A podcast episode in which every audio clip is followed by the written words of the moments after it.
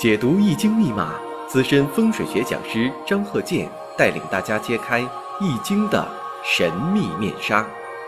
周易新天地，五行解奥秘。请听周易五行。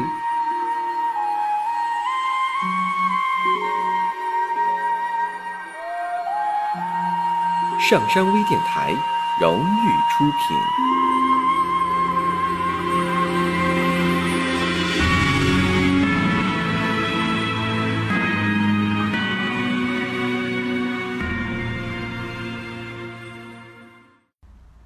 大家好，我是张和建。周易五行，我们这个老节目啊，这个讲了很多的五行当中的各种内容。因为什么呢？你看我啊，呃，各个方面只要是跟五行有关系的，我都研究。虽然我本职专业呀，并不是专业研究五行，因为我在大学的时候呢，我是学理工科的。所以啊，我以前我就说过，我说研究这个呀，最好是学理工科的。为什么呢？它牵扯到物理方面的知识、化学方面的知识、数学方面的知识，所以这就数理化、数理化这方面都得用上，这样你学得快。那有的朋友说了，那这个不是属于历史的吗？那这个学历史的怎么样？学历史的也行，学文科的有的说学文科的，学文科的也行。为什么呢？你像这个看一些古文呐、古典的书籍呀，你有一些这个古文知识、文学知识，你理解的也快。所以我发现呢，这个呃五行学呀，最好是啊文理双全，文理兼备。为什么呢？各个方面知识它都有，博采众长。你像我讲这个生克制化、刑冲合害，其实它是一个物理方面的和化学方面的知识。你像我前期讲的这个甲己相合，为什么说甲己都变成合完之后变成土了？这都古人的经验。你像说这个你砌一个墙，以前呢没有水泥啊，呃，你砌一个墙，砌个墙呢，你发现呢里边呢给它放上一些植物杆儿啊。麻呀，这些东西，植物东西掺在泥里边，哎，砌的墙非常结实，最后它都变成土的性质，非常结实。那加几合土嘛，那乙庚合金呢？因为什么呢？古人认为什么呢？有些好的钢里边必须得有碳元素，现在也是一样啊。你这钢的结构、原子结构里边这个呃一些微量元素的结晶、稀土等等这方面，哎，它会产生这种特种钢。所以它跟这个植物有关系。在以前呢，它就是铁里边含有哪方面的碳元素？因为这有的时候在以前古代啊，这个碳元素它是搁植物当中提取出来的，哎，加上这个碳元素，这钢啊特别好，这就乙庚合金嘛。像这个丙辛合水，火跟金在一起，它就变成液体嘛。你要说这个戊癸合火，那戊癸合合火怎么解释啊？为什么说土这个戊土跟这个水在一起变成火了呢？哎，这也有这个科学道理，化学反应嘛。你像说以前我讲这个这个电石、碳化钙这个电石，你必须得有水的参加，加上水之后产生这个乙炔气体，是吧？它连钢铁产生的火焰，连钢铁都能切动，戊癸合火。这古人几千年已经认识到了这个哲学问题了。用这个哲学思想理论指导实践嘛，所以有的人研究啊，他不往这个生活上、科学上去研究，就死记硬背啊。甲己合土，乙庚合金，丙辛合水，戊癸合火。问他问什么呢？为什么是这样啊？这不理论根据在这儿呢吗？但有的朋友说了，那我没学过化学，你说这个我听不大明白，所以我才讲嘛。我说最好数理化嘛，你都懂，然后呢，你再懂得文科，古文能看懂。因为我呢研究这方面，我都是看这个古典的书籍。下面呢，我还是把一个例子呢讲给大家，大家先分析一下。下面我看啊，这个例子：戊申、癸亥、甲午、戊辰。大家呢可以试着分析一下，因为什么呢？在对方没有说出他要分析哪方面的时候。这个五行摆在你面前了，那你就通盘的看一下，各个方面的分析都需要逻辑和科学。就像以前我讲过，我说这个福尔摩斯探案记写的一些例子，其实呢，这都是作者柯南道尔写的。所以在作家当中，柯南道尔他考虑的问题啊，确实很厉害。所以呢，我们在这个生活当中呢，要加以借鉴。所以啊，一些古典名著之所以它成为名著，就是作者这个人很不简单。你像这个《三国演义》，啊，这个作者。呃，罗贯中他肯定对这个历史啊、军事啊这方面他也有所了解，要他写不出来那部书。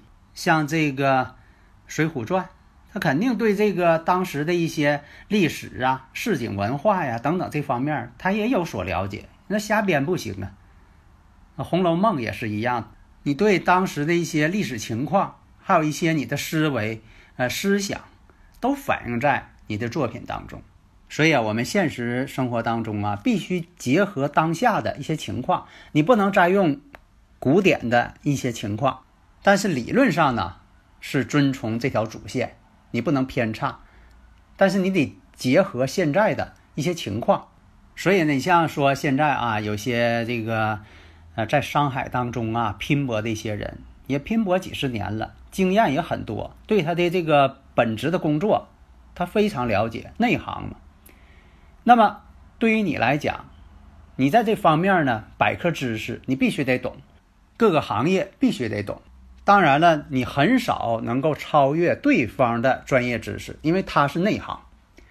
你比如说，他要问你朝哪个五行上面发展，你给他讲明白往哪个五行上发展，他自然而然就知道了。如果说他还不知道，那么他可能他就不适合在在这个行业上当一个指挥者。这就像啊，刘备跟诸葛亮隆中对一样。诸葛亮呢讲出了三分天下，刘备马上就明白了，用不着再问的更细致了。所以啊，这个五行学说呀，是对人生的一个宏观面上的指导。当然了，也有一些具体的一些发展方向。那么呢，我们言归正传啊，刚才说这个戊申、癸亥、甲午、戊辰，那它本身。这种五行的所具备的这个气场，它就是这种组合。这种组合呢，相当庞大。就说你这一生，你要把这个五行上的所有组合都研究一遍，这个不大可能。那么这个五行，你这一看，五行当中呢有戊癸相合，日主呢是甲午，那么年上的戊申，啊，戊申呢就是这个申呐，代表猴的意思，属猴嘛，戊申。那癸亥呢？这个代表这个月份，这个月柱代表月份。甲午代表当时出生的这个日子。那戊辰代表这个时间，因为这个宇宙啊，它就是四维空间。第四维是什么？时间，时间的概念。因为任何事物，你不可能抛开时间去研究。有一首歌唱的好啊，人的一生只为数字。那真就是这样，离不开这个数，这个数字，你就总是得用。所以呢，从这个五行来看，有戊癸相合，而且呢，年上这个财星与时上这个财星都在克合印星。大家如果有理论问题，可以加我微信呐，幺三零幺九三七幺四三六，咱们共同探讨，就是要正本清源。我们要把真正的理论呢，就说讲给大家，让大家呢去分辨。那你看这个五行当中，以前我讲过戊癸相合，这个印星啊被克合。以前讲过呀，这个印星呢，它跟这个学习、事业有关系。你看这人呢，就说的小时候爱不爱学习，他跟这个印星这五行啊有一定关系了。那这个财星克合之后，把这印星啊。就给克败了。虽然说这个印星，它坐有强根，但是呢势单力孤，周围啊一片克泄耗，所以这本身这个水呀并不旺相了。那么五行上看，这位女士呢年轻的时候，你像说这个高中，高中念到一半啊没毕业，又念一年，结果呢高中念了四年，学习不好，不爱学习。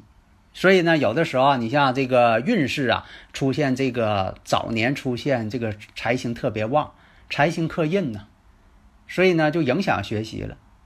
另一个呢，财星太旺的人呢，那小时候有这个财星太旺哈，就想花钱，呃，想着办法跟大人要钱，买东西吃，买玩的东西，要不把这钱呢花在这个玩游戏。你看这个有的孩子看到这个长辈。